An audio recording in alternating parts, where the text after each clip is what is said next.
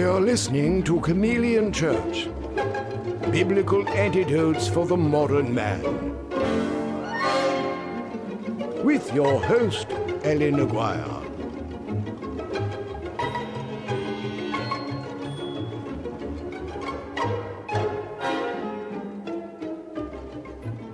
Allan Aguirre, host of the Chameleon Church Show. It is Tuesday, August 24th. I, I can't believe August is gone. I mean, I know you hear me say this all the time, but it's like,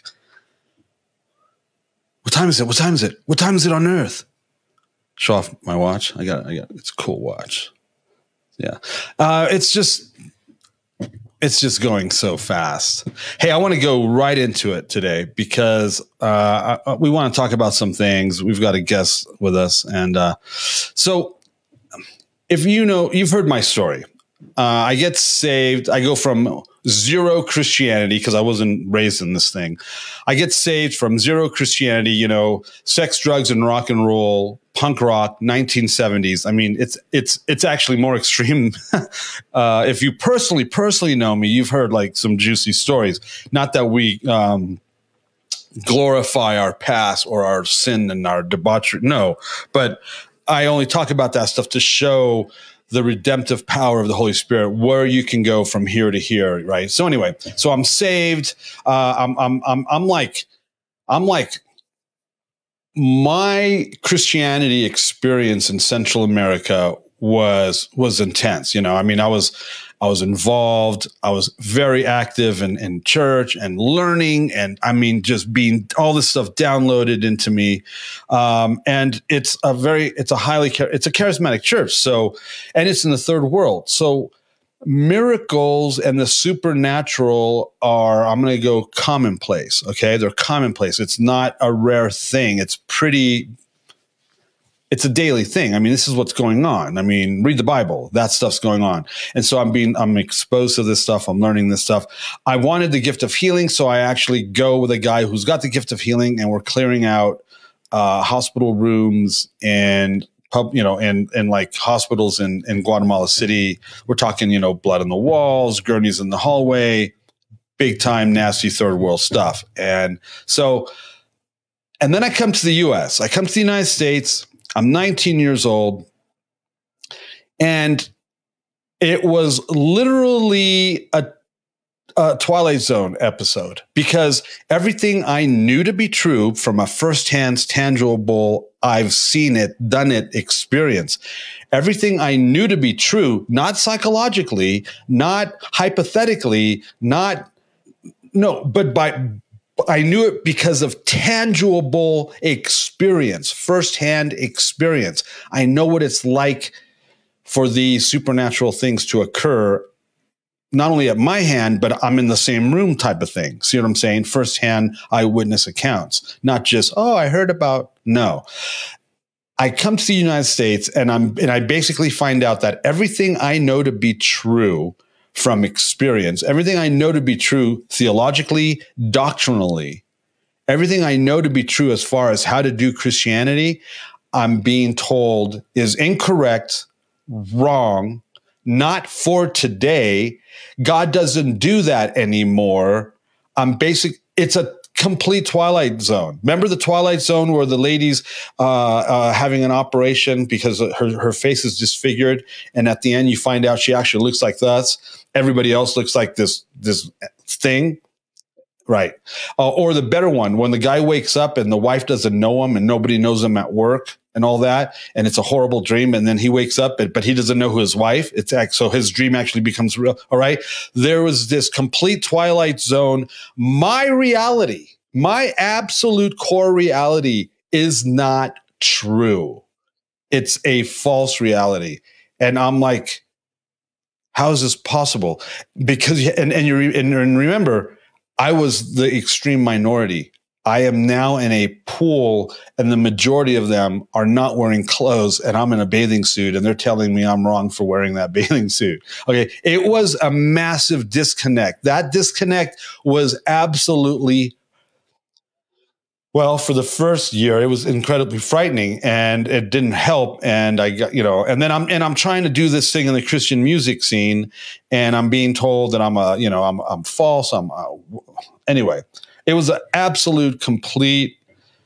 Um, it was a twilight zone. It was shocking that nobody, nobody, nobody, nobody, 95, 98% of the people I was meeting, uh, the, the people that, uh, the new Christians I was meeting, um, the, my old friends that were, that were now Christian, nobody believed this. No one had any experience. No one had a reference. No one had, no one under no one had ever experienced what I what I had experienced. No one was experiencing what I was experiencing, and they didn't believe my account.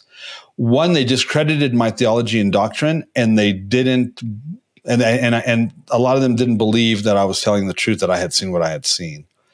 And the church that I was going to, the uh, one of the elders is having sex with no one of the the worship leader, the one of the one of the elders is having uh, an adulterous affair with another elder's wife.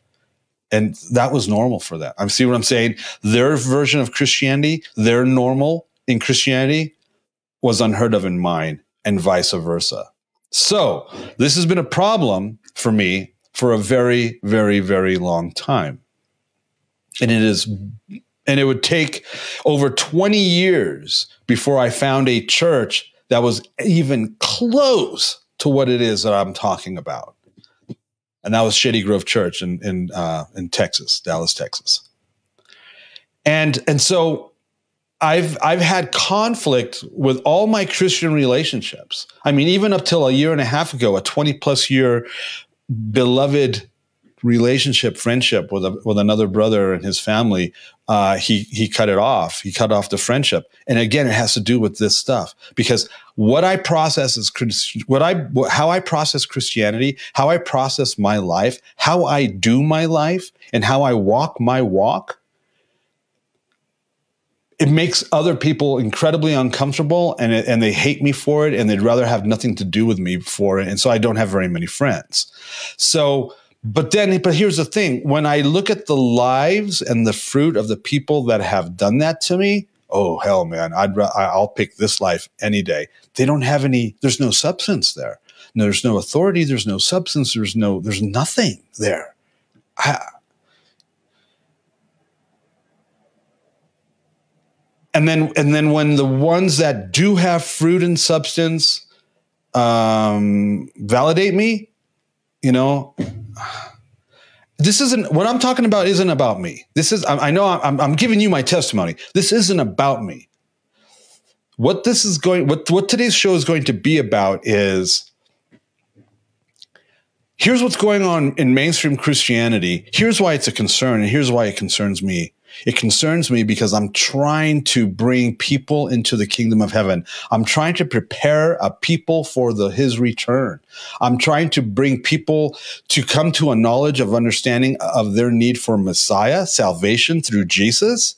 And then those that are already saved, I'm trying to help and equip into a deeper, mature scriptural walk. And we're going to talk about why that's such a challenge because of what it is you might believe or might have believed or why your friends and family believe what they believe and how this might be a challenge for you too when you're sitting around Thanksgiving table and and you want to pray and they're like pray to what? That that there's there's no God or, or, or whatever whatever it is. I, I, don't know. Because we're mainly going to be talking about faith people not people not a faith which is make it which makes it even scarier. So Lenny Parada He's the co-host of our show, Chameleon Church. Good morning. Morning. Lenny and I haven't always looked eye to eye on things. And so Lenny can actually sit here and tell you, Lenny has known me since 1986, 87. And he has walked, he has seen the transition from, hey, I need to come back to Jesus to where I am today he's also he also had an eyewitness first row seat to me coming to Utah to uh, I, I, came here as a to co-pastor his church and and to, and and to be a, my wife and I and, and as prophetic leaders. And not that didn't go over very well. And we haven't really discussed that but that's okay because the part I the only bring, reason why I bring that up is because he's he has had uh, a first uh, a first row seat eyewitness account of watching a whole entire church turn against me and go, yeah, no, we're not going to follow you. We're not going to do anything that you're saying because they'd rather not play at that level when it comes to doing Christianity. Would that is that a good way to put it, Kris? Uh, um, yeah, Lenny? yeah, I'd say so. And this here's what brought this up. Um, a couple days ago, a friend uh, I'll, I'll, I'll, use the word friend because he is a friend, and I love this man and respect this man, but he is an, an extreme, extreme uber leftist. He's part of the Christian left. I mean, this guy made it his ministry to to to to turn people from Trump. I mean, how weird is that? Anyway, he's an extreme. He's a Chris. I mean, he almost embodies the Christian left and uh, I mean, because you know his position and stuff. Anyway, he posted um, a link in support of, which is terrifying. Um, it's called. It's a podcast called "The Rise and Fall of Mars Hill," and the episode was called "I Kissed Christianity Goodbye." How do you support that as a believer? First of all, that's just like that's mind blowing to me so I thought, oh, geez, here we go. Now, the reason why I went to it is because Mars Hill, I think the guy whose name was Mark Driscoll. Is that correct? Okay. I think so. Yeah. yeah, Mark Driscoll was the name of the pastor. Well, so so here's what Mars Hill's about. Mars Hill is a pagan place where the pagans erected homages, homages to every god possible uh, at, at a place called Mars Hill. And there was a a statue to the unknown God. And Paul, the apostle to the Gentiles, being the witty guy that he is, you guys don't understand. Paul's not a, he's not a, uh, he has a clue. Um, remember, he sat at the feet of Gamaliel. This guy is like, so he goes, so I thought I'd talk to you about this. I, I know. So I noticed you had a statue to the unknown God. I'd like to tell you about him. And then starts preaching the God of Abraham, Isaac, and Jacob, the Hebrew God, and his Messiah, Jesus of Nazareth. Well, this Mars Hill that I'm referring to, this is the podcast. This Mars Hill that I'm referring to is imagine Paul shows up, converts the pagans. The pagans kick kicks Paul out of the group, and then take over and they basically changed the whole narrative. See, that's what happened to me when I came back to the United States. The narrative that they believed and espoused and, and pro- promoted and, and taught and what they were making disciples of was the exact opposite, 180 degree opposite of everything I knew. Well, this is the same thing. I don't understand. So here's what happened. I I watched. I listened to the podcast, and it is. I, I'm going to use the word disturbing. I was absolutely disturbed. So I posted this on Facebook three days ago. If I get sick of hearing myself talk about all the ways Christianity is broken, I can only imagine how you feel. This is from the description of a recent podcast produced by Christianity Today. This podcast. Here's part of the description. We'll talk about faith, doubt, and celebrity, and discuss how Christians might think about their own doubts and deconstruction, recognizing them as a normal part of the Christian life. Mainstream and leftist Christianity are now recognizing deconstruction as a normal part of the Christian life. And it looks to me as if leaving Christianity is being celebrated. You, are you still wondering why I keep talking about how broken Christianity is? Well, not only do we have a guest speak a guest with us today, but we actually have a guest that was on staff at Mars Hill. Kris Rosentrater was the drummer for Spyglass Blue, right, Kris? That is correct. Yeah. All right. So Kris Rosentrater also didn't like Alan McGuire and went, wow, this guy, I'm out of here. Wrote me one of those classic letters. I wish I had saved all those letters that I've gotten from people and had a, a wall of letters of all these letters because not, and that's not to mock or to, that's not to say that, that here's what I mean by that. See, because I don't know how much time went by, but Kris came back around and went, brother. I love Kris Rosentrater and, Ste- and his wife Stephanie and his family more than I can. I'm getting emotional more than I can say, and uh, and I know Kris loves me and my family as as well. So there's been that thing. So, but anyway, here's the thing. Before I unleash Kris, um, and Kris, you can. It would probably help everyone to just because it's like um, the premise of this, or the foundation of what we're going to talk about today, is the my disconnect with mainstream Christianity and how that affects my relationships with people, our ministry, the fact that we can't play with anybody up here in Utah because nobody wants to play with us because it's like they don't believe in the same God that I believe in. And so it might help if you shared a little bit about what happened between us and then then what we're then what we're and you know if, if you want. But anyway, here's what happened. I wa- I listened to this podcast. Do you know what a high fever dream is?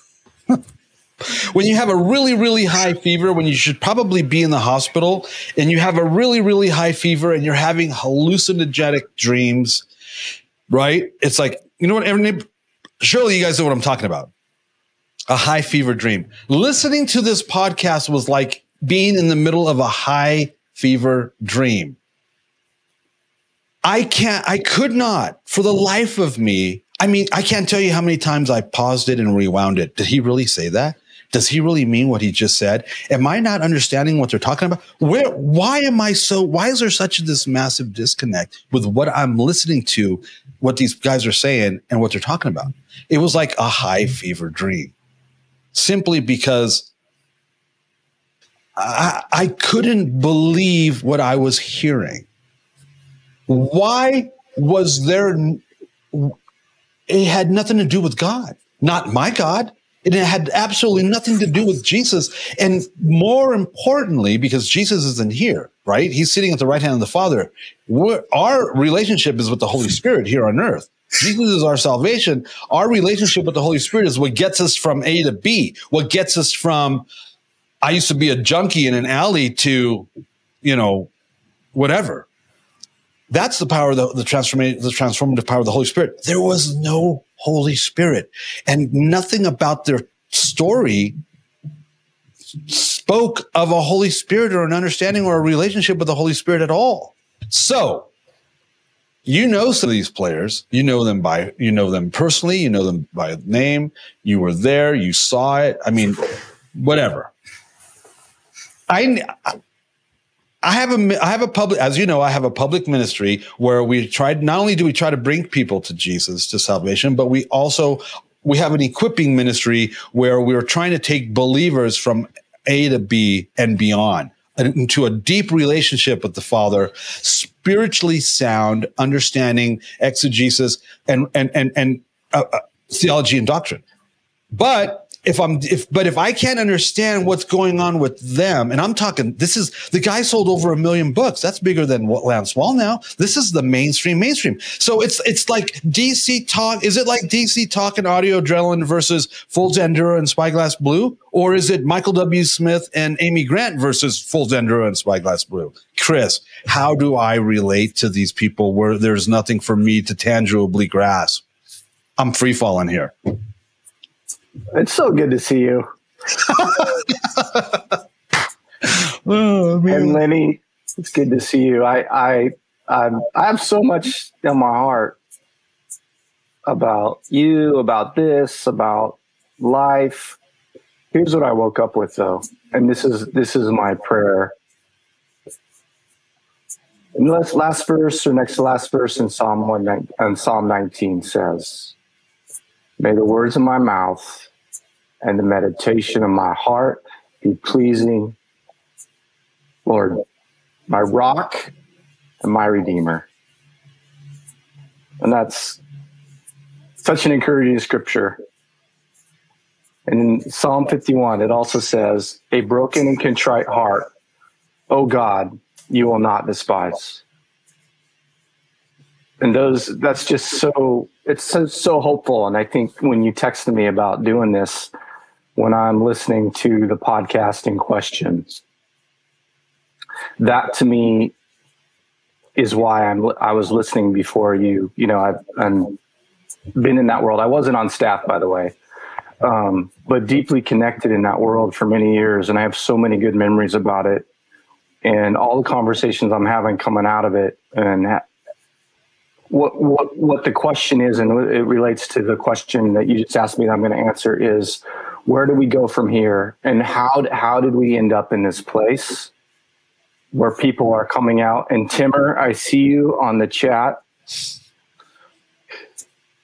It's there were so many there it, there's a meme there's so there's so many stories of i was in this organization it might not even be a church you could call it the me too movement. You could call it where a organization or a damaging leader or a leader that ended up not being who we thought he was or she was and people come out, their followers come out of that situation broken or damaged or allowing having a having a way to say that leader or that organization did this to me and they were a victim. And some of them legitimately in the worst cases were were were abused or harmed but but here but to me when i read that a broken and contrite heart oh god you will not despise there is hope there's hope for the Timmers.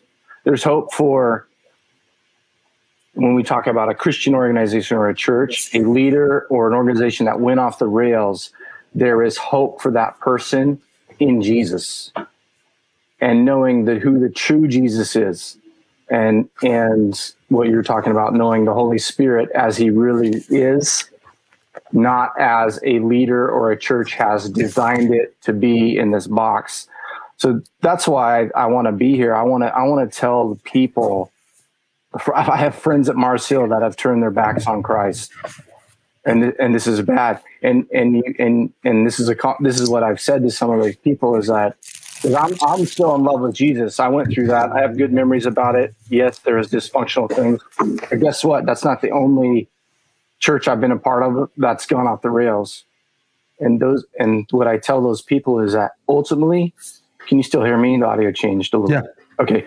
Um, you can place wear that victimhood hat, or you can wear that. Let that past define you and your future, but don't turn your back on Christ. There's, right. there's a grieving, there's something, but like ultimately, you have to not let that not blow up your future and the future of your family by saying Christianity is off. No, that person's presentation of Christianity is off. So right. I, so I, I'm ho- I am hopeful. I like. So I'm not a stranger to this. Yeah, I know. Okay, so I was raised when I got saved. I got saved. I lived in my uncle's house. I, I lived with my uncle and his aunt, my aunt and his family. He was an apostle this guy had a major apostolic work in Central and South America. This guy was known globally. So here's what happened. For the first time in modern history, a country was being ran by a Christian. And not only was he a Christian, but he was a born again, spirit filled, charismatic Christian in a Catholic country. So every church on the planet Earth literally came to my uncle and his church to figure out what it was that they did to make this happen. I was there. I saw all this happen. This guy was a this guy was a player, dude. Hardcore on the global, you know, and he did what many of us or many of well, uh, yeah, he he did what many of us do. He had an affair that brought his ministry down. But it didn't bring his church down because it was it had remember I told you it was a pretty scriptural model it was a biblical model church where everyone was an elder, and out of the elders, your pastors, your apostles, your prophets, your teachers, or your evangelists popped out. See? Yeah. So it wasn't, so even though it was led, even though he was the main guy, it wasn't 1000% based on this one guy. So yeah. when he fell and they had to, and they had to, you know, send him away, the church survived. So, for example, the church that I started, I was so I was a, I was on a team of seven to Quito in the middle of all this. And that church is 25, 24,000 strong nationwide in the nation of, of uh, Ecuador. See, so it didn't. So what he, his what he did didn't destroy it.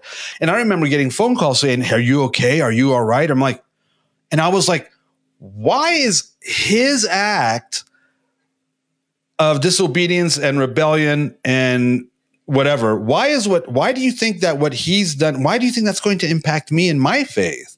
I thought that was weird that I was being questioned like that. Why is is that going to change my mind about God, faith, leaders, church, blah, blah, blah, blah, blah. I thought that was weird, a weird question. And and how silly is that? That's like really, really silly. But what we're talking about is we're, ta- we're talking about people that literally have thrown everything out because of a bad experience with man, with, with, with another man of faith. Isn't that why do they this it's like this has been going on since the very beginning. I mean jesus walked the earth and the disciples were saying hey they're talking they're preaching about you and they're not they're not one of us. And jesus said leave it alone. You know do you know why the new testament was written? Because everybody was whacked up whacked out. I'm a i'm of apollos. I'm of paul right? All it was all this stuff was going on back then so the so the apostles were writing letters and instructing people on how to do this thing correctly. Look at Jude. What does Jude say? They've wormed their way in. They're at your feast gatherings. They're waterless clouds. Stay away from these people. It's not like this wasn't ha- always happening. Why? One, what's going on with these people? Because it had nothing to do with repentance. It had to do with rebranding. That was terrifying to hear. And why are these people allowing themselves to be? Let me put it this way if you're following me, Chameleon Church, or anything that I do to that level, and I know people have because I mean I was in I was in Scaterd Few. What the hell is wrong with you? I, I should drop an f bomb right now and maybe get rid of some of you all with the with that religious spirit. Don't do that. So do, do, does that make sense? It's not like I'm. A, it's not like I'm a stranger to that phenomena. It's just I don't hang my hat on a man. You know, it's it. God, I, we waited 18 years to. Here, here's a good example. We waited 18 years to move to Utah, and within months of moving here, it, it, it all went tits up. And I had people calling me, and then when Lenny left, they're like, "Well, are you going to come back to Texas? Or are you going to come back to Texas?" God didn't call me to a man in a church. He called me to a geographical location. You know, and it's not like, oh, I'm, I'm bitter and angry with Lenny because I feel he slighted me. Or I mean, we haven't really talked about it. But no, you know, he's the co-host of Chameleon Church. We we we are still working together for the kingdom. Kris, you and I had a similar fallout, and we're still working together for the kingdom. So how do we? Yes. What what is it about? What is it from your perspective? Because from my perspective, is like, well, they needed to learn some things. They finally learned some things, and here we are. I don't know. Is that right? I don't want to sound arrogant. That's for sure. Yeah, maybe I'll kick off like uh, I, I, I didn't answer your question, your original question. I, and I would say my reaction to you was I was in my early 20s and I would, I would chalk it up to, to some like some of it was like band world. And some of it was like i don't feel like spiritually i'm in a good situation right now with that with allan. Like it was like you know it was typical band stuff. The lead singer's a prima donna. Like like, like and he shaved his eyebrows and wears makeup. Like, like, like, that, like got, yeah, that wasn't the only band that got this that I was in that got destroyed because the, the lead singer was a prima donna. I say that in love. So, you know, the same thing that makes a lead singer a prima donna is what makes a band famous and awesome to go see. So it was like there was some of that dynamic going on for sure. But but you know, looking back, like you were pushing some of the my spiritual buttons that have never been pushed before. In is like, and you know, there, there's one thing, it, like if you said it's marketing or brand, there's one thing to believe something, even if it's true, and there's another thing is how you present it. and your presentation, I wasn't ready to handle. Like you know, and then you know, in in a in a band, you're you're not married, but it's similar as like yeah, you know, you and so it was just like, hey, I just been married. It was all hectic, and it's like, ah, I got to get out of here. But then, you know, time and distance, you stay close to Jesus, like, oh, you know, it's it becomes water on the bridge. And like, I can't remember what I was so angry about. You know, like what was what was going on? And and actually over time thinking, oh wow, we're we're really similar, more similar than than we thought. And it was about presentation. And honestly, you've matured over the years. I mean, that was whatever it was, 97, 98, 20 years Yeah. go by and and God does from glory to glory, he changes us if we're listening and and and walking on the path. So I would say I matured, you know, Yeah. I'm still maturing, but like, you know, it's just different and and the big things, the small things fall away and you know the the, the big things hold true. Um Yeah. but but what what what you know the podcast the, the, the reason why I listen to the podcast, and actually, there's an episode in that podcast that actually sets some of this up about how does something like this happen? Um, how how are people drawn to this? Is really really interesting. But um, my dad was a pastor. Both both my grandfathers were Wesleyan ministers Wow. my dad was was a, an associate. He was like a youth, and so I, so so what I'm saying is my story is different in Allan's in that I grew up in this let's call it evangelical bubble or or Christianity for good. If I if I said my boundaries have fallen in pleasant places, like the heritage from the Lord, um, I, I'm just really grateful for it for growing up in that environment. That's amazing. Um, I always but- think that's amazing. yeah, but, but like that. Here's why I care about it because I've seen I've seen men give their lives to the church and I've seen the good and bad and the ugly for, of the church. All the discussions and the board meetings and the things where we're we're not talking about Jesus. We're talking about old ladies and organs or we're talking about like this thing but seeing the heart seeing my seeing my grandfather and my dad's heart and especially my dad who who passed a couple of years Yeah, ago. I like, I like your dad. His discipleship, his heart for discipleship, and let's get back. We're making this too complicated. It's not about programs. And 20 years, the last 20 years of my dad's life, where I could maybe converse on quote his level, where he's he's talking about his honest frustrations, his love for the church, and his love for people, and how there's a disconnect in how we actually raise disciples. Now we connect that the dot to Mars Hill specifically and what Allan's talking about. How do we build organizations and cultures that aren't teaching people to weep and feast at the feet of the Lord Jesus every single day? How do we not teaching them to self feed? We teach them program, get on the cool thing, be in, follow the cool leader, the top seller, and then when something implodes, which we should expect actually, King David, let's just talk about King David and his thing, who who it appears repented and came back to the Lord in Psalm 51. You mean he didn't rebrand? He didn't rebrand, right? How do we how do we build cult this is why this matters and it's why it matters to me. How do we go forward as a church and lead people into self care and feeding and pursuing the Lord Jesus in intimacy every single day so that when the church implodes or when a leader goes off the rail, how, how do their, how does their faith stay solid? And by the way, and if, if it's not for his great mercies, we are consumed. Thank you, Lord, that you have not consumed me yet Right? because this could be me. This could be Allan. This could be Lenny, where we wake up and all of a sudden we don't have eyes for our wife. We have eyes for Bathsheba. Oh my gosh. Like, how, how, God, how do I stay in your mercy and your love and not get this them, us thing happening? Because it could happen to any of us. And so how do I, how do I stay in his mercy? That's why, that's why this question matters to me. Not Yeah. so that we can, and by the way, the guys, you know the the guy we're talking about in this Mars Hill podcast, it's his story isn't over. And Mike Cosper, the guy, the editor of this, he says something really interesting at the end. He says, "I'm still believing hope for you, I know. and your story isn't over. And Right. my hope is like Jesus isn't done for, with you." And I think we, as when we're examining stories, we forget God redeemed David's heart.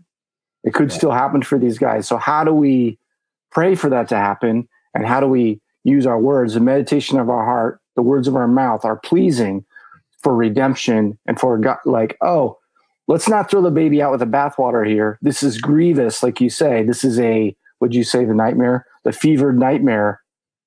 Looking at people's response, but they're not responding.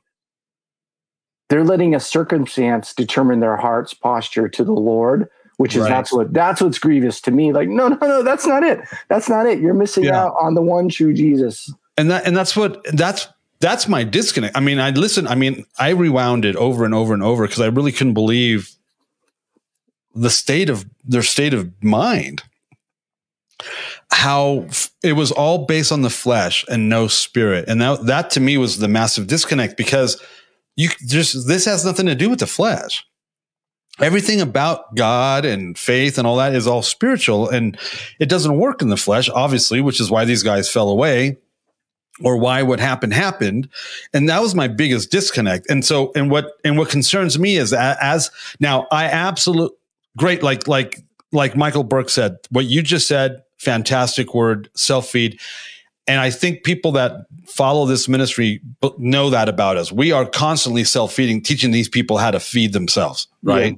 Yeah. Our yeah. Monday night devotionals, you know, we ask the hard questions, we bring it back around. How are you doing this? How are you following Korah versus Moses? How are, you know what I'm saying? We're like constantly we're constantly bringing it home. You need to seek out your salvation with fear and trembling. You need to make sure that your salvation is secure, you know, and approved, and your selection and all that. Uh, we're constantly teaching. That's that's why we're an equipping ministry. We're our our our thing is to equip you to. You need to be able to survive this on your own. When when you can't go to church for six weeks, you don't turn to drugs and porn. you know what I mean? Remember that conversation we had last year in the middle of that COVID thing? It's like no, you you right? Um, so yes, so my the main the uh, my my con- my concern is these this podcast, these people, and how they do what they do. Um, is they're the they're the majority, right? I mean, this is mainstream. It's it's is it audio adrenaline and DC talk, or is it or is it worse? Is it Amy Grant Michael W. Smith? Now, people might understand that, but you do. Do you, do you, is it, how mainstream is this? I mean, are we talking, this isn't fringe. We're fringe. They're not fringe. Are we going to let Lenny talk? Yeah, yeah. I, Lenny's definitely got. I, I have him muted because he was rustling his papers. Uh, he's he's a very scholarly man, and we can hear that papers. Do you, you know the scripture? I know you do. Um, Lenny's Lenny's just sitting here to look pretty. Yeah. That's why he's the co-host. He just sits there looking pretty. got that right. That passage about wide gate, narrow road. Oh. The, the, the, the, the road is wide and the gate is narrow. And he says, and only a few find it. I grew up reading that and hearing that preached and whatever about that is Christians and non-Christians. I think he's actually talking to Christians or people in the faith he, he's he's not he's not applying the rules or doctrine to to the unbeliever. They're not there. He's saying you're on this path of Christianity. You're walking, or you started walking. You came out of your desperation, started walking towards me. Now, let me tell you something. There's a narrow path. And I think what you're talking about in the music industry, where you're saying Amy Grant, Michael W. Smith, and by the way, Michael W. Smith album was very influential in me um, in my in my elementary years. Michael, like, I, I, speak positively of Michael, and every time yeah. I've met him, and I've met him multiple times, he's genuine. He goes yeah. to uh, he goes to uh, Don Finto's church. I mean, that's a good thing. But I but I get the analogy. Yeah. Like, but like, so you're on this wide wide road, and but there's actually a, a narrow gate, and only only a few. And I think it's that gaze yeah. at the feet of Jesus, look to Him, run to Him. Don't put anything between me and you. And so so I, I get your so I think yes, to answer your question, it is an extreme lifestyle. It is a narrow gate lifestyle. It is it is a narrow gate lifestyle, and it's becoming uh, in the last eighteen months, in the last two years, in the last four years, in the last six years. It feels like it's not becoming narrower. No, it's the the light shining and saying, "Oh, it is narrow, and only a few are going to find this narrow gate." God, have mercy, keep me in the narrow gate. Like yeah. So if it does come down to Many are called, few are chosen. Narrow the gate. It's a restrictive path, and that and the heat and the, text actually suggests that there's barbs that you actually are walk, going against barbs to get through the narrow narrow. You know, then we we talk about how many you know, and of course the whole Moses thing, and then we talk about how nobody from Egypt made it. They all died in the desert. Paul warns us. That's the premise of the Exodus to Ingathering series. I can say this. By the way, Kris, it's just so excellent to hear your testimony and what you've gone through. Just, I mean, we were all a lot younger there. We all had, I had more hair. You, you got a good oh, head of hair still. you guys know we're live, right? Oh, yeah. Oh, yeah. I know we're live. So, um, you know, what's really interesting is, is that I wanted to get this out of the way. When you guys, what I, I see your hearts, especially, and your care for the flock, because on the personal level, where when you hear Timmer saying, "Man, this was painful. This really hurt." When I hear what you guys have gone through, and the personal pain, it's made you what you guys are. Then I then I start again part of who I am, that global part where Yeshua said, "Let the tares grow up with the wheat," and you really. I'm telling you, a lot of people say, Well, I know the difference. I can tell who the tares are and who the wheat are. Sheesh. No, you won't. You won't. And there can be some understanding of knowing what it is by the fruit, but then how many have borne bad fruit and then repented and turned around? See, this is the hard part about that. And um, it, it, we're in that time where, again, I'll say it, he's, he's drawing the line in the sand. He's drawing that line where it says, he's raising up those people and his body that will be people who know their God, stand firm, and take action. And that was in Daniel chapter 11. It's also in Revelation. There's a special name given to those kind of people, but it's more than just that teacher that teaches that stuff. It's the uh, body that follows after that. That's why in Revelation it says they have the testimony of Jesus. They love not their lives unto death, and uh, they know their God. And so this is the thing where he's shaking up things right now. And what's hard and heartbreaking about it is we see our brethren, we see his body make a fool out of themselves. We see the uh, aspersions that are cast upon it. And yet at the same time, this stuff is getting shaken up more and more and more. I know, like what what we went through in Park City. There's certain things that he says, Lenny, you shut your mouth and you don't say anything. There was other things like I think you know me, Allan. I was never one to hold the pulpit for myself or say, "Here I am, baby. I'm yeah. I'm all it." I never was. I, my whole thing was to give people a platform. It always has been to the point where when everybody was saying, Are you going to do this? Are you going to do these ministries? You're going to get out of town? You're going to start visiting the nations? I go, No, that's not my call. My call is to raise other people up. And through it, when we gave that testimony, I think we launched like 15 to 18 people into their own personal ministries that are really, really going well these days. That I don't have touch with many of them, but I've made mistakes. I've screwed up bad. And yet at the same time, there's things that he told me. He goes, you know, he goes, even to the detriment of my own relationship with others, he says, I'm telling you to do something, you better do it and not move from it. And I'll tell you when it's time to speak. And I've had I've had to go through that. But one of the things I've seen is that in the especially the last six years is that more and more he's saying he goes you thought you were in your calling. Allan thought that he was in his calling. I'm bringing allan into his calling. I'm bringing in you into your calling. And yeah it was messy along the way and i'm bringing other people that you might not even right now they're muppets in your eyes i know he's dealing with these muppets and yet at the same time i'm going hmm, and uh, the other day in Romans 12, I posted it. it says, Let love be without hypocrisy. I'm going, Oh man, I don't live up to that. Yeah. My heart's filled with crap half the time. Pardon, pardon my language. But I'm going, Lord, what are you doing to us? And at that personal level, it's exactly what you said, Kris. He's refining us. He's he's uh, um, putting us through our paces, and yet he is starting to speak to those who will hear, saying, "You don't even." I, we always quoted these scriptures as prophetic, and you wanted to hear this, but he goes, "You really don't know what I have before you. I haven't. I has not seen," and that has to do with the now as well as the not yet. And what he's doing right now is, even where those people right now are stuck and they can't move, he's saying, it's time to stand firm.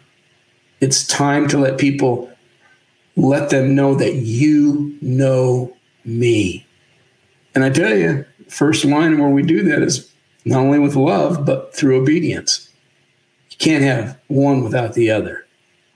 And uh, that's where a lot of modern Christianity has gone off. I just want love, love, love, and love. And it's turned out to be that old phrase, peace, love, and Bobby Sherman. That's as far as they get and that deconstruction sense oh no it's all about the uh, uh, the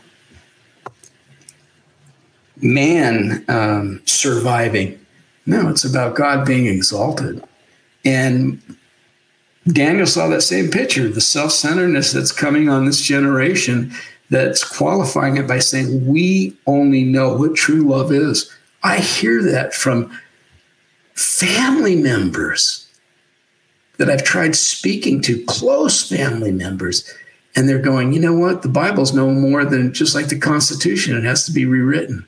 I go, are you kidding me? In my heart, I say that. They couldn't hear that if I had to say that. So when I look at what's happening in progressive and modern Christianity, it's, it's heartbreaking. But like you said, I can't give up on them. I got to have hope for them, as well as I'm not spending all my time on them because what's coming, like Allan says, is ancient. And the word has to get out to tell people right now, you know what, we're coming to a window where we're not going to be able to really major on all these little emotional issues that we're having. And we're going to need to know what he's all about and love him. And uh, um, what we've been blaming on, uh, and I believe the the the evil is out there in spiritual forms. But what we need to look at is our own sin. And we need to say, Lord, please, please again, be the voice in my heart, be the life in my body. Let you, Jesus, be the living word that I have to be able to emulate and walk. So that's just what was boiling up in me. There's a lot more that's probably I, I can't make it coherent because it's just like uh, uh, I'm living in this tension right now, and and we all do. And uh, hearing this is just prompting me to say, "Oh my gosh, Lord." Uh, I'm just proud of you, Kris. What you went through. I'm proud of what you, how you came out, and the very verse verse that you uh, you quoted this morning when the Lord woke you up. I'm going Son of a gun, man. That sets us on our heels right there. Could you say it again? What it was? yeah, that's the last. Well, let me just. Psalms 19. I don't know if it's the last verse. I'm looking here. Psalm 19. Yep, 14. Let the words of my mouth and the meditation of my heart be acceptable in your sight. O Lord, my rock and my redeemer. It's a life verse right there. Yeah. That's. So many are called, few are chosen. Narrow is the way. Once again, this thing is spiritual. Yeah. That's it. right? I mean, it's it's a spiritual thing. What is keep? Where's the disconnect in them that's not capable of understanding that I've done all this in the flesh, not in the spirit. My results, I'm not getting the results I'm supposed to, that I see in the Bible. You know, um, and I need to rebrand now. And I don't know if you know I'm, I'm rebranding as a deconstruction nihilist or whatever their terms are using. You know what I'm saying? There's this massive disconnect from the, the the core of the matter, and the core of the matter is what Jesus told the pagan freaking Samaritan woman, and that's God is spirit, and we and he's and, and he's de- expecting and demanding that we all worship him in spirit and truth. They, they they don't have that understanding. They don't have that peace. So those of us that are trying to equip or minister to others, I mean, there's a there's a I have a friend. I don't know if he's my friend anymore, but I don't say that to oh woe is me. No, this is just my life. This you don't know my life. That's a uh, tikva. Um, no, but it's true. I don't know if he's my friend anymore. I know for a fact that he thinks I'm a cult leader because I know I know that he believes that about me because well I just know. Um, and but he has an absolutely elementary depth to his faith. He hasn't grown in 30 years. He's still in the same little spot that he was 30 years ago. That's not good either. No. So, of course, my 30 year trek I mean, right? Remember, remember the singer for that really famous third wave ska band that that told that said publicly, Allan. I remember when you were the coolest punk rocker on earth, and he was saying that because I was uh, over a post-Israel, uh, pro-Israel post that I had made. Because see, he's anti-Semitic. He's a Christian left. And he goes, I remember when you were the because for some reason everybody thought I was a liberal that when I had no eyebrows and dreadlocks and I was in Scaterd Few, I was a liberal. And so what happened to me, because now I'm like a Republican and I'm pro Second Amendment and uh, and I voted Trump. You know, it's like you weren't paying attention. You didn't didn't you hear anything that I said? You know, in interviews or even in lyrics. So my point being, if and I told the guy, I never moved. I mean, I've grown in my lane, but you're the one that went way off the off the rails.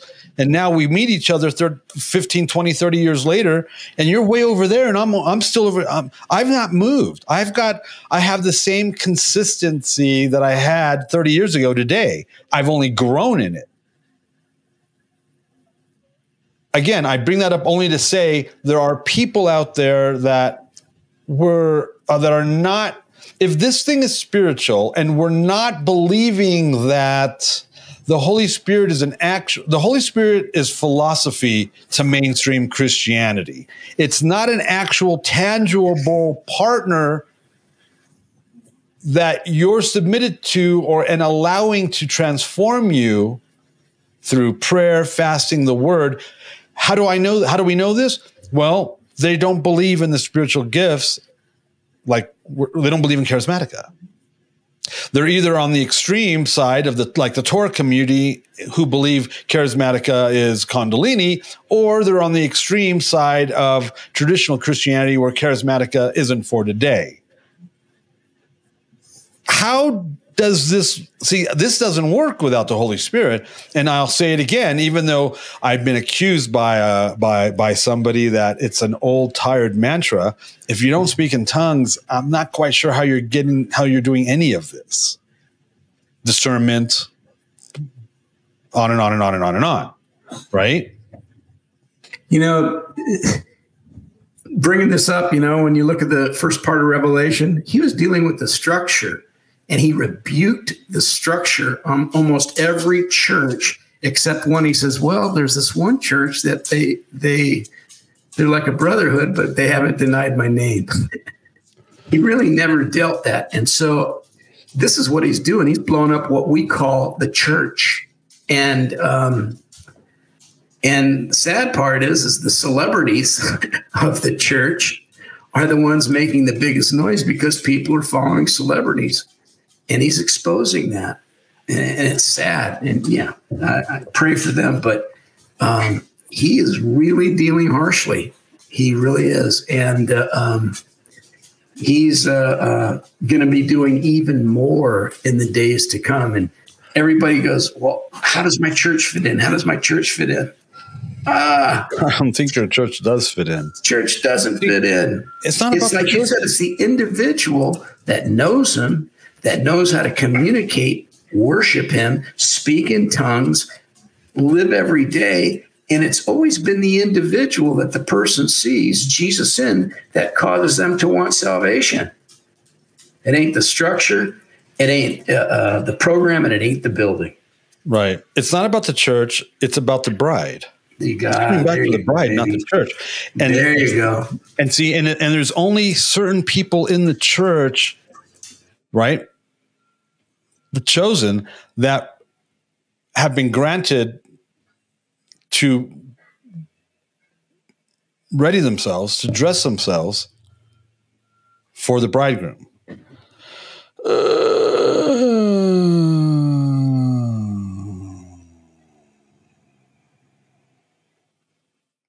I just want to be better equipped in equipping those of this mindset that I don't understand how they can be so godless in faith. I don't know how else to put it.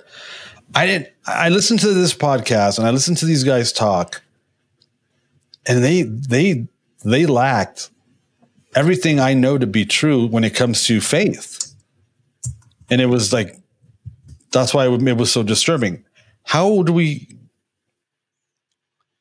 i mean you really we need a vulcan mind meld thing kind of thing i'm a jigger. Or okay here's the thing. Here's the answer. Ready? It's not about torah because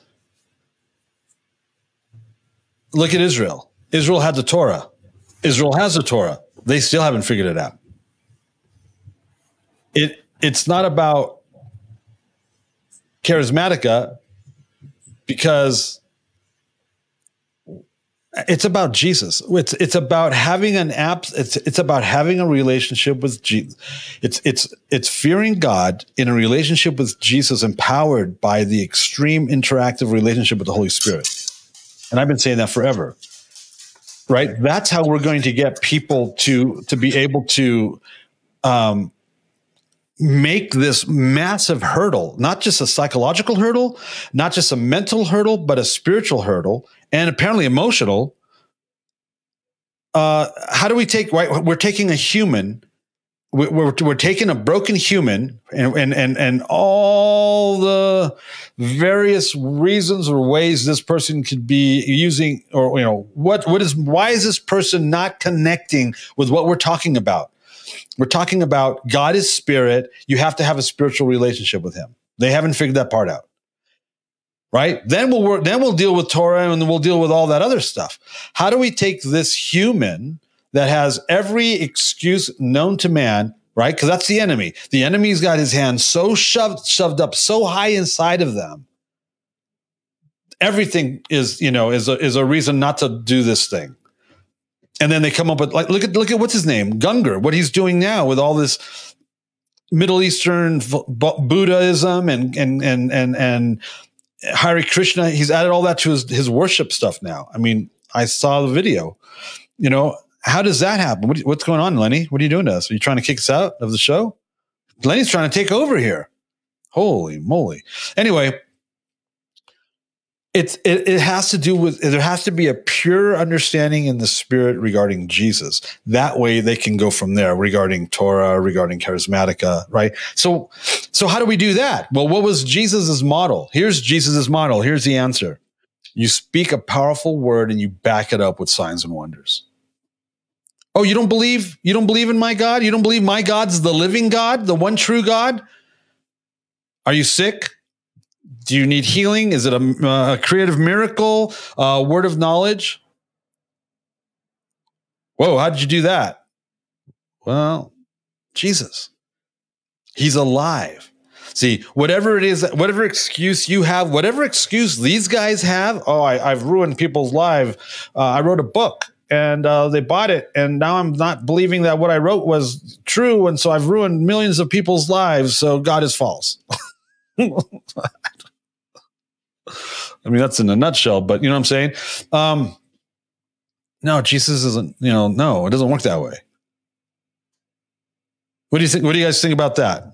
Yeah, no, maybe. I don't know. No, that's. I, I don't have any delusion in thinking that I'm going to be able to change all these people's minds. and have them come to my side of the table. I don't believe, you know, I, I don't. I think it's uh I think it's thin and lean. I think it's you know it's a it's a remnant. Yeah. Remember what he told uh but what do we do? What do we, what do we John he said, you know what? Go tell him that I the yeah. sick are being healed. Yeah. Dead are being raised. Blind are seeing. Blind eyes are being opened. Yeah. And that that's the kingdom authority we're supposed to be able to uh, that is the model. emulate. That's it. Yeah, and that's so the, that's what we're talking about kingdom, and it's and yet that is just the beginning because he says, then what is the work of the Holy Spirit to convince the world of righteousness, sin, and judgment? That's when the Torah becomes alive, and that's the only time you can really see Jesus because isn't he the living Torah? Isn't he the embodiment of righteousness? He's the embodiment uh, of what's going to be coming next judgment. Uh, and and to be able to you know look at the whole Luke 117 to restore the hearts of the fathers to give wisdom of the righteous and bring the disobedient back and to prepare his people for his coming. This is where we're at. We're at that precipice now and people's delusions of oh revival's coming and the church is going to be restored. No. This is what i like mike bickle what he said. He goes the church's greatest hour is coming. It's during the greatest time of disruption on this planet that it's going to be seen because those that stand firm are going to rise up and heal the sick. They're going to stand righteous and they're going to say no to sin and they're going to lose their lives for it. That's not what people want to hear in the church today. No, no, no, no, no. We want to, uh, before that happens, we, we want to be whisked out of here or else uh, um, you know what? We want revival as we knew it. I, I really like going to those big uh, events where I can just crank on worship and be with a crowd of 10,000 people. This is just awesome, man. We just, we, I love this stuff. That's foolishness. Seen it. So it's a disconnect. There's a big disconnect. Yeah. I wanted to have this conversation with you guys because I didn't want to think, wow, I got it all figured out. I mean, I don't, but I'm, but I'm obvious, you know, obviously I'm right with what I'm thinking because you guys are confirming what I'm thinking. Um, how do we go from, well, Kris, how do we go from here? Self feed. Yeah. But not I, everybody understands how to do that. I, I know. Mean, you so, get you know you get you know you get a lot of wackos that way. Yeah, it's true. You know how many wackos I, we've met that have self-fed themselves to I've, goofiness. So there's that whole thing. You know, Jesus doesn't need be, to be defended if someone's like, "Oh, I'm," I I never heard this term till this week, but I guess it's a thing. Uh, expand expangical. It's, oh yeah, expand- you, know who you can thank for that is your uh, your DC talk guy. Oh yeah, Kevin Max probably, Jeez. but but like there's another, there's another one. So you're probably an expangical, ex, except for you weren't never you were never in the evangelical scene, but the premise is the same the church as it's being practiced in the worst case as a meme in the last x amount of years has been built on doctrines that are not rooted in the gospel and the holy spirit right? So so you do share that. Yeah so the, the way why the church the way that but but the the difference is if we just said very generally you're running to the holy spirit and the gifts and the truth of what Jesus and and Torah teaches versus other people are going, I don't like this. And I think it comes I'm thinking about the independent life. When we try to live life independently outside of the spirit or the father or Jesus, outside of that, it's it's destruction. And the, the verse I'm thinking of is John 5 19 and this is Jesus talking. I looked it up. Jesus said to them, Truly, truly, I say to you, the Son can do nothing of his own accord. Right. And I, I, I got here from Timmer's comment when he was talking about um, uh, uh, it's too far up the thread. But that this is what what I want to after reading Timmer's comment. Comment. Jesus, like it's Jesus, and he's saying, "I can't do anything without the Father." Right. If Jesus is saying that, where, where does that leave us? And what what would the Father be telling us? And how are we trying to build an independent life? What the other one is broken cisterns. What are the broken cisterns we're building? Where that are not set to contain the fullness of what the Trinity wants to empower us to live. And and to me that that John 5 19 verse is so key. Like Did you say the Trinity? Uh yeah, the Father, Son, Holy Spirit. What are what are all the things that he's bringing to us that through that that we're the not first time anybody's used that word on this show in three years. Uh, but but it's that right relationship. Jesus is saying in that verse, "I go to the Father. I can't I can't do this alone." Right. So how why are we building independent life? Whether that's an independent life of Yeah. oh, I'm going to follow this famous celebrity pastor, and then that'll get me so far. Or I'm going to in your world. I was thinking about this in your world. Is you have these rock stars or these people that thought they were rock stars in the 90s Christian music scene that somehow God was using that to draw them, or maybe He wasn't. They just thought, oh, I can't be famous over here, but I could be famous over here in this Christian industry, but that'll get me so far. And if you built your house on a house of sand, Yeah. That's that's gonna that's not gonna serve you for 20, 25 years. And so Yeah. that really wasn't built on I'm doing what I see my father doing, and now I'm letting this my gift to be expressed in that context. It's it just it's distortions Right. we're, we start following things that really are shiny objects and might be the thing of the moment, but that's that's not going to give you long term life and sustenance. So, which is why which is why I'm so incredibly grateful for the foundation that I was given through the ministry my my uncle's church that even in the storm of 1990 91 92 Scaterd Few I was able to say you know what? This is I I, I got to go fix this. My foundation you know what I'm saying? I got to realign and I did and here I am but not everybody can say that. They don't have that foundation. They don't have the experience of deep so here's here's here's god. Here's how here's how what, here's what god looks like in my life. So after 20 years of literally fumbling around looking you know because i was in christian music and i traveled all over the country doing christian music i was i experienced and worked with every possible denomination every possible denomination sect uh, or whatever you know every you name it. And I, I nobody ever no church i never found a church that ever got close to what my original foundation was like you know that theology doctrine or whatever even or even the way the model the church model. Uh, for over 20 years and or you know just about 20 years. And so i was convinced that i had lost my ability to hear in the spirit and to see in the spirit and then he leads me to a, a church in, in in texas called shady grove. And as soon as i walked into that church and i saw what they were doing and how they were doing it my first question to my wife was who taught them how to do this? How do they know how to do this?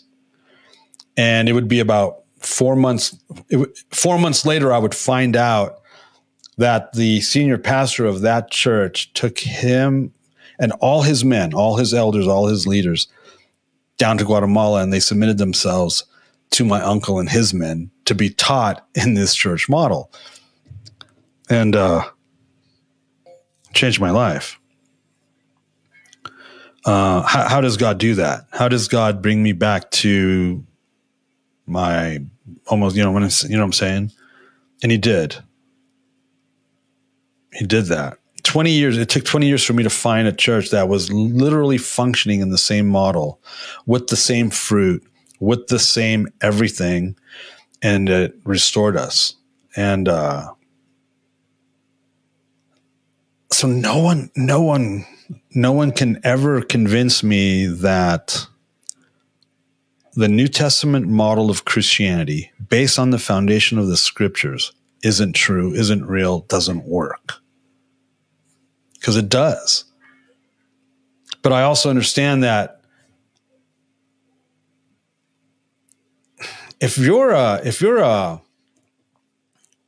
polarized what's the other word for someone that just that doesn't you know that has given up or doesn't believe you know there there, there Christianity's full of them polarized one is one version of the word but there's another one. It's it's a stronger word than disillusioned I can't remember I can't even think of the word but if you're you know I understand that it's difficult for someone that is that hurt bitter broken disappointed uh, completely been screwed by church, by your youth pastor, by whatever, whatever nonsense you are building your altar on, because you literally are, you're building your altar on an offense, whatever that is. I know how difficult it is for that person who is jaded. That's the word towards God and all this stuff that we're talking about. I understand how difficult it is for you to believe what I say, to believe or understand what I preach or teach, to um, align with my version. I'll, well, it's not it's not my version because it's not my version. I'm just telling you what the literal contextual Bible says about these things. I understand the disconnect there and how hard it is for you to maybe submit to it or believe it. I want to be I want to be better at what I'm doing for them. This isn't about me. I mean, if I want to do this about me, I'll turn this off and I'll go I'll stop writing these stupid books and I'll go into the next room and make a freaking amazing album with Kris. You know what I'm saying? You know how much easier that would be? It'd be so much easier. Well, I want to release you from your savior complex.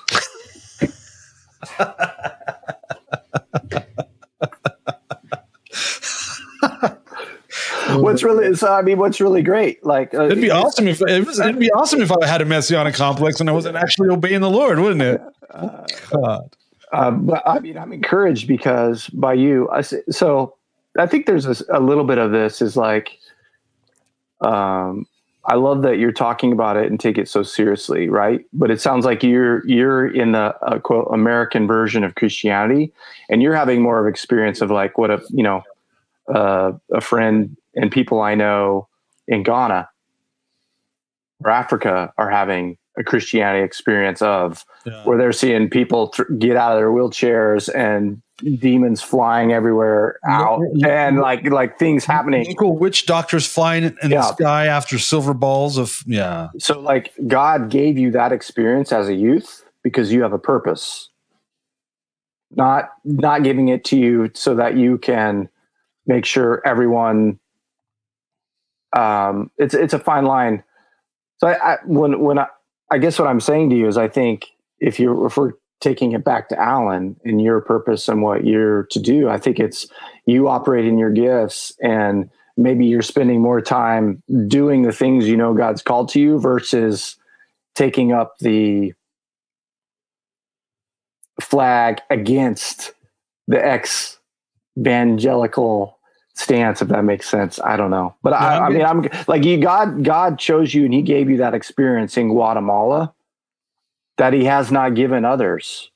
Now right. you, you, and for whatever insight or revelation he gave you to experience that he hasn't given to others or they haven't been in a place to receive it. And I mean, I just want to free you from the pressure of like, you got to like, because Holy Spirit, Jesus, I'm like, they're going to defend themselves. Yeah. Like you, no, stay, you stay in your gate and you stay and keep going. And I appreciate and, that. And, and, and I've seen it here in the States too. It's not like I only saw it then and I'm living on it. No, I mean, right, right, right. Yeah. I, I, have seen it recently.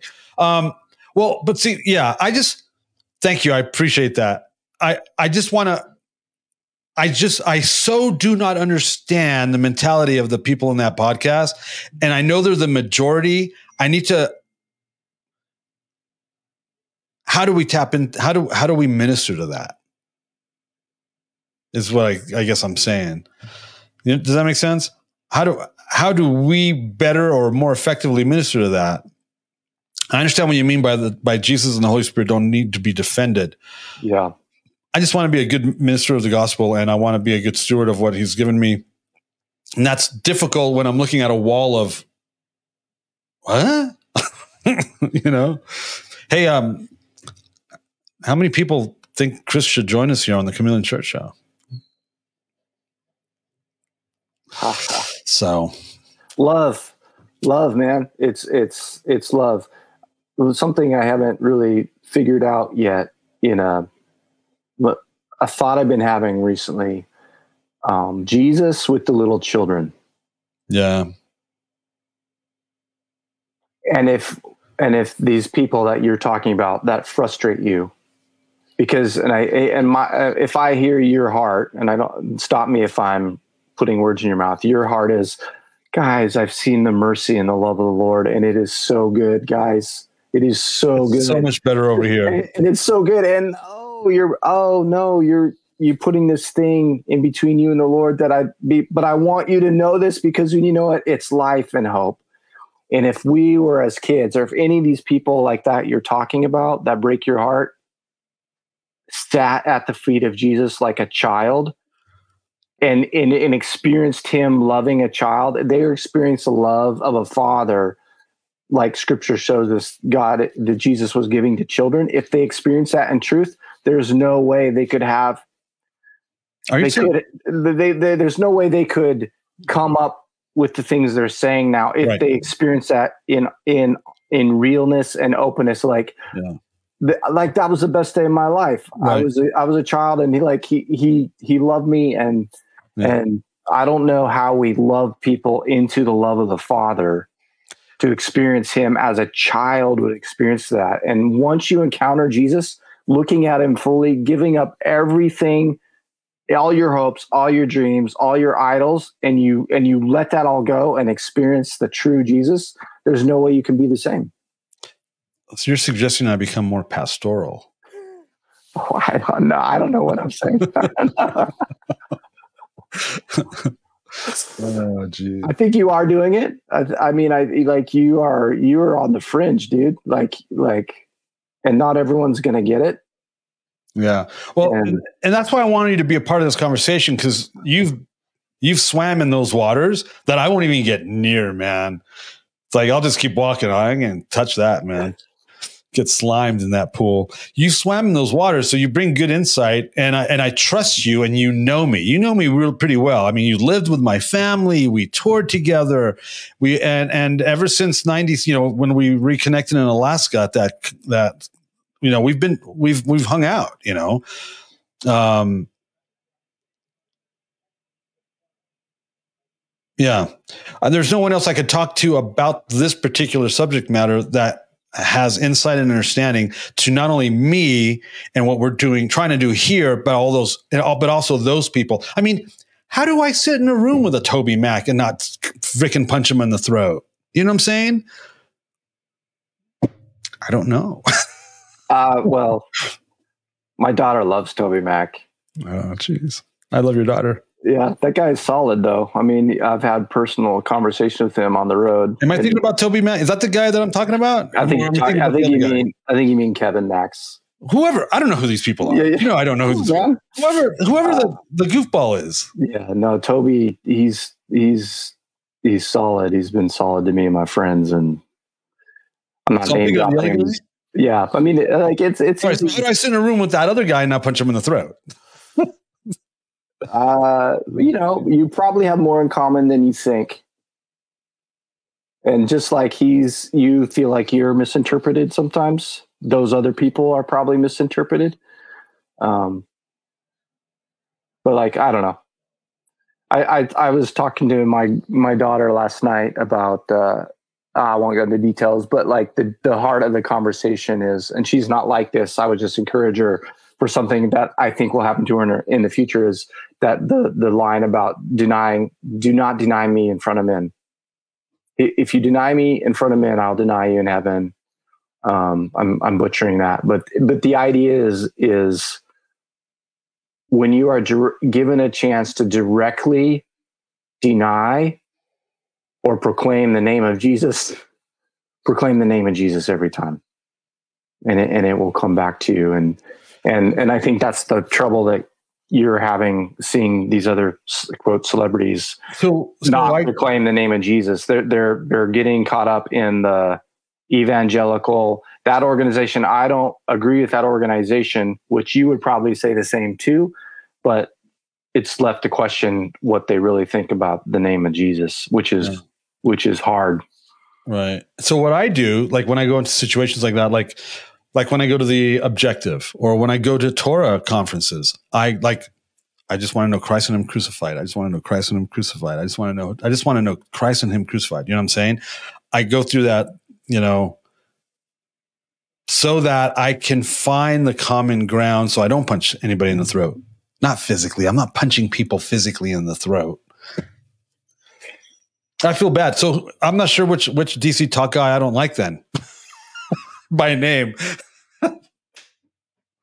He's a guy that just went off the rails uh, like with with the same goofy stuff we're talking about now. The same thing that Gungor went through or is going through, right? Isn't there one of them that's doing that goofy stuff? So here's here's the thing that the And you're, internet. and you're saying we're, we're we're more similar than Yeah, I actually think so. Like, here's the thing: like the internet, you know, the internet does a lot of things that prohibit people from. Like, if you were sitting in a pub and you just had the best sushi dinner. I don't know if you oh, eat I sushi. need sushi. You know that. Okay, steak. You had the best A bowl of sour cream. yeah. Like if you if you you were sitting down with any of any, you'd say DC Talk, Kevin. If you said any of those people, any any other musician that you think is gone to us, and you had a steak dinner and you're sitting down, and now you're pouring a fine bottle of red wine, and you're speaking.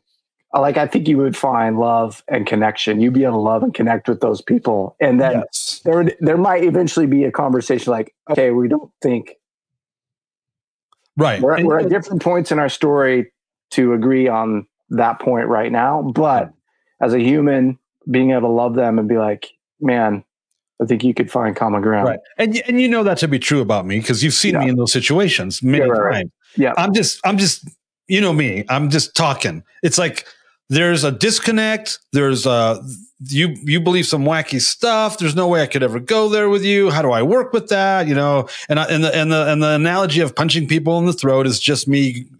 You know, yeah, yes. See, so Kris should be on this show because you're bringing me down. Oh, I love you. Oh man, I love you too. No, it's uh Oh man. it's not on you to fix those people, to change those people's mind. In fact, doing that I- it's not going to work. Correct. Correct. I know that. And I don't try to. I'm just talking about any normal Joe that I'm going to have a that I have a disconnect with. I want to be able to present the gospel to them in a way that they're going to be able to go I believe, right? You know what I'm saying? I want to, you know, it's just it was it was just terrifying to hear this podcast as and and to come to the understanding that there's a gazillion people out there. No wonder they don't understand me. How do I cross that void? There's like to me, it's like a it's crazy. It's crazy. I don't understand how they can think the way they think and not believe at least the basic premise of faith. I, I didn't hear a basic. I didn't hear any. I didn't hear any Christianity in any of that. Does that make sense? It was so foreign to me, and they're the majority.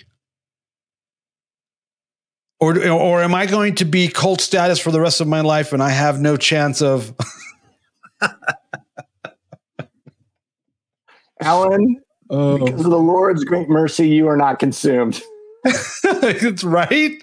Oh man, like any of us. I mean, I, I think it's that posture. Someone wrote here. There's good, good chat going on in, over here, but just like the, is the chat better than our conversation? uh, I don't know. Might be. Maybe we should have. Maybe we should have these guys on. Um, I I lost my humility was, the, was something I saw go by in the chat. Is is humility and staying close to the Lord and and I don't I don't got the answers for those people. I don't know why they're doing that, but God, I'm going to stay close to you. Yeah. Well, you know, my wife will tell you, man, the only thing we got going for us is that we fear God and we don't want to be covenant breakers, you know, and I am not bitter towards God because I didn't become a superstar rock star guy. You know what I'm saying? Man, he spared my life. You saved my life from death and my eyes from tears. David wrote that, and I repeat it because he did.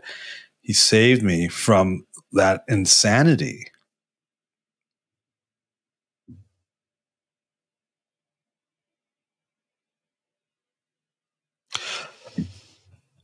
Yeah. So I'll, I'll, pressure you off off camera to join us on Tuesdays more often.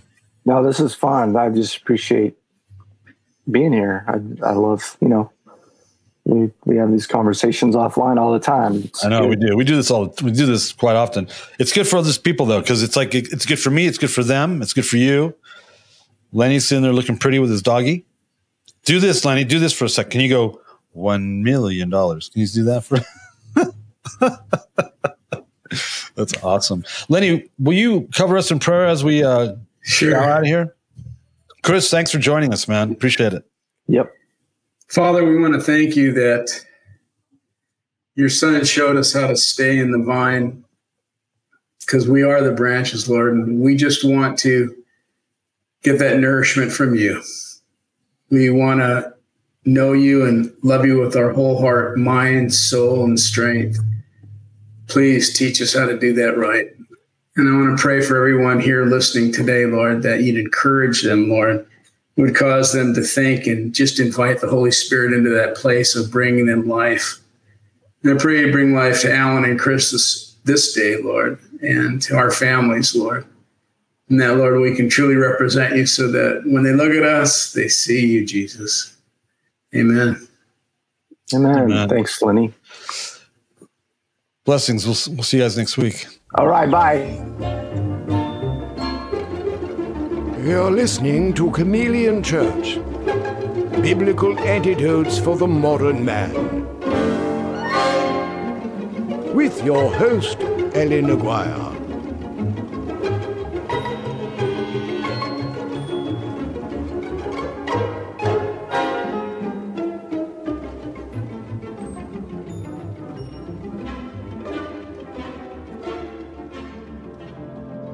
The views and opinions expressed during our broadcasts are solely those of the broadcast producers, hosts, and or guests, etc., and are not necessarily the views or opinions of the Travelog Network, its sponsors, or affiliates.